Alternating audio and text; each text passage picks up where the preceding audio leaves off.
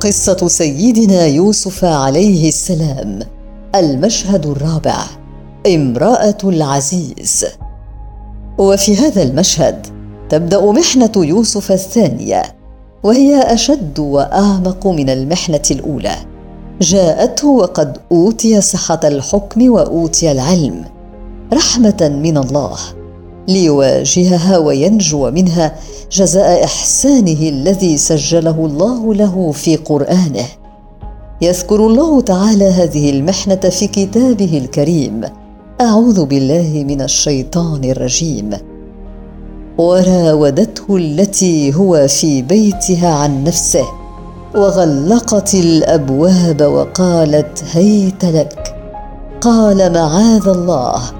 إنه ربي أحسن مثواي إنه لا يفلح الظالمون. ولقد همت به وهم بها لولا أن رأى برهان ربه. كذلك لنصرف عنه السوء والفحشاء إنه من عبادنا المخلصين. ولا يذكر السياق القرآني شيئا عن سنها وسنه. فلننظر في ذلك من باب التقدير. لقد أحضر يوسف صبيا من البئر. كانت هي زوجة في الثالثة والعشرين مثلا وكان هو في الثانية عشر. بعد ثلاثة عشر عاما صارت هي في السادسة والثلاثين ووصل عمره إلى الخامسة والعشرين. وأغلب الظن أن الأمر كذلك حيث أن تصرف المرأة في الحادثة وما بعدها يشير إلى أنها كانت مكتملة جريئة. والآن لنتدبر هذه الآية.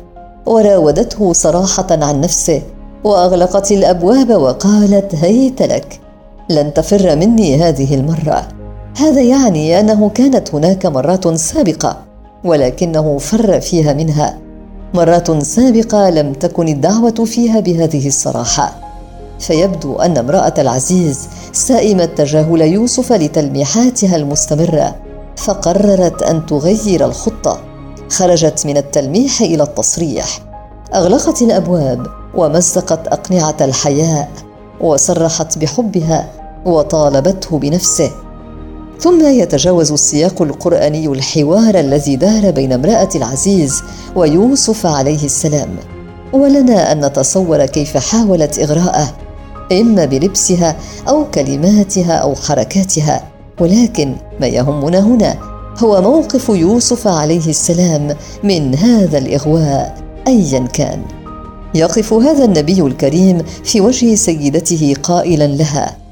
قال معاذ الله إنه ربي أحسن مثواي إنه لا يفلح الظالمون.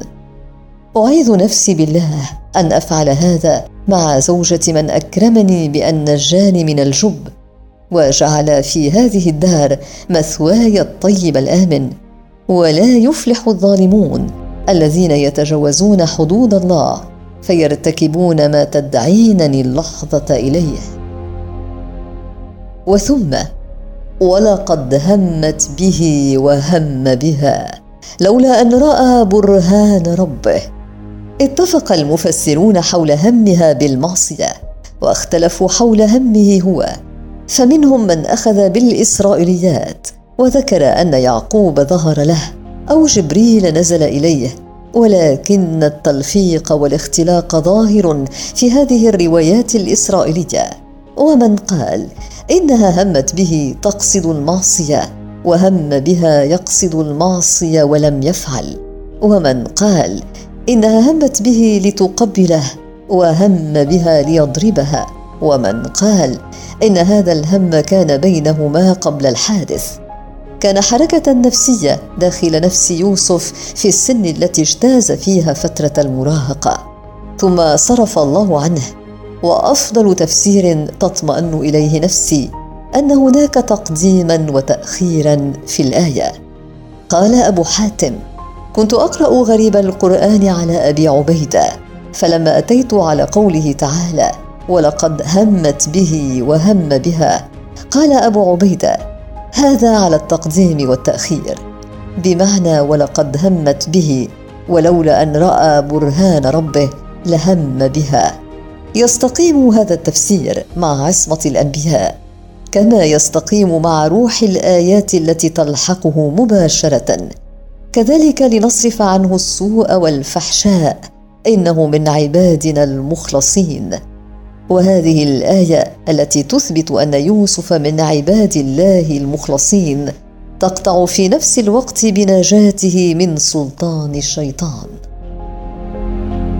قال تعالى لإبليس يوم الخلق إن عبادي ليس لك عليهم سلطان. وما دام يوسف من عباده المخلصين فقد وضح الأمر بالنسبة إليه. لا يعني هذا أن يوسف كان يخلو من مشاعر الرجولة ولا يعني هذا أنه كان في نقاء الملائكة وعدم احتفالهم بالحس. إنما يعني أنه تعرض لإغراء طويل قاومة فلم تمل نفسه يوما ثم أسكنها تقواها كونه مطلعا على برهان ربه عارفا أنه يوسف بن يعقوب النبي ابن إسحاق النبي ابن إبراهيم جد الأنبياء وخليل الرحمن. ويبدو أن يوسف عليه السلام آثر الانصراف متجها إلى الباب حتى لا يتطور الأمر أكثر. لكن امرأة العزيز لحقت به لتمسكه. تدفعها الشهوة لذلك فأمسكت قميصه من الخلف فتمزق في يدها. وهنا تقطع المفاجأة. فتح الباب زوجها العزيز. وهنا تتبدى المرأة المكتملة. فتجد الجواب حاضرا على السؤال البديهي الذي يطرح الموقف. فتقول متهمة يوسف قالت ما جزاء من أراد بأهلك سوءا إلا أن يسجن أو عذاب أليم. واقترحت هذه المرأة العاشقة سريعا العقاب. المأمون الواجب تنفيذه على يوسف خشية أن يفتك به العزيز من شدة غضبه. بينت للعزيز أن أفضل عقاب له هو السجن. بعد هذا الاتهام الباطل والحكم السريع جهر يوسف بالحقيقة ليدافع عن نفسه. قال هي راودتني عن نفسي. وتجاوز السياق القرآني رد الزوج. لكنه بين كيفية تبرئة يوسف عليه السلام من هذه التهمة الباطلة. وشهد شاهد من أهلها إن كان قميصه قد من قبل فصدقت وهو من الكاذبين. وإن كان قميصه قد من دبر فكذبت وهو من الصادقين. فلما رأى قميصه قد من دبر قال إنه من كيدكن إن كيدكن عظيم. ولا نعلم إن كان الشاهد مرافقا للزوج منذ البداية أم أن العزيز استدعاه بعد الحادثه ليأخذ برأيه. كما أشارت بعض الروايات أن هذا الشاهد رجل كبير بينما أخبرت روايات أخرى أنه طفل رضيع. كل هذا جائز. وهو لا يغير من الأمر شيئا.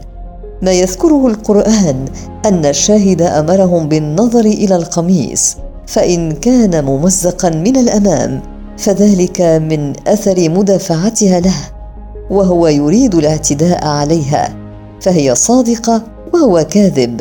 وإن كان قميصه ممزقا من الخلف فهو إذن من أثر تملصه منها وتعقبها هي له حتى الباب فهي كاذبة وهو صادق. فلما رأى قميصه قد من دبر قال إنه من كيدكن إن كيدكن عظيم. فتأكد الزوج من خيانة زوجته عندما رأى قميص يوسف ممزقا من الخلف لكن الدم لم يسر في عروقه ولم يصرخ ولم يغضب. فرضت عليه قيم الطبقة الراقية التي وقع فيها الحادث أن يواجه الموقف بلباقه وتلطف. نسب ما فعلته إلى كيد النساء عموما وصرح بأن كيد النساء عموم عظيم. وهكذا سيق الأمر كما لو كان ثناء يساق. ولا نحسب أنه يسوء المرأة أن يقال لها إن كيدكن عظيم. فهو دلالة على أنها أنثى كاملة مستوفية لمقدرة الأنثى على الكيد.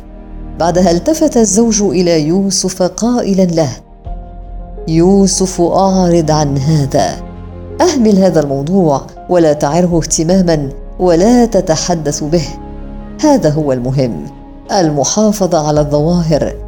ثم يوجه عظة مختصرة للمرأة التي ضبطت متلبسه بمراودة فتاه عن نفسها وتمزيق قميصه. واستغفري لذنبك إنك كنت من الخاطئين. انتهى الحادث الأول لكن الفتنة لم تنته بعد فلم يفصل سيد البيت بين المرأة وفتاها. كل ما طلبه هو إغلاق الحديث في هذا الموضوع. غير أن هذا الموضوع بالذات وهذا الأمر يصعب تحقيقه في قصر يمتلئ بالخدم والخادمات والمستشارين والوصيفات. والله أعلم.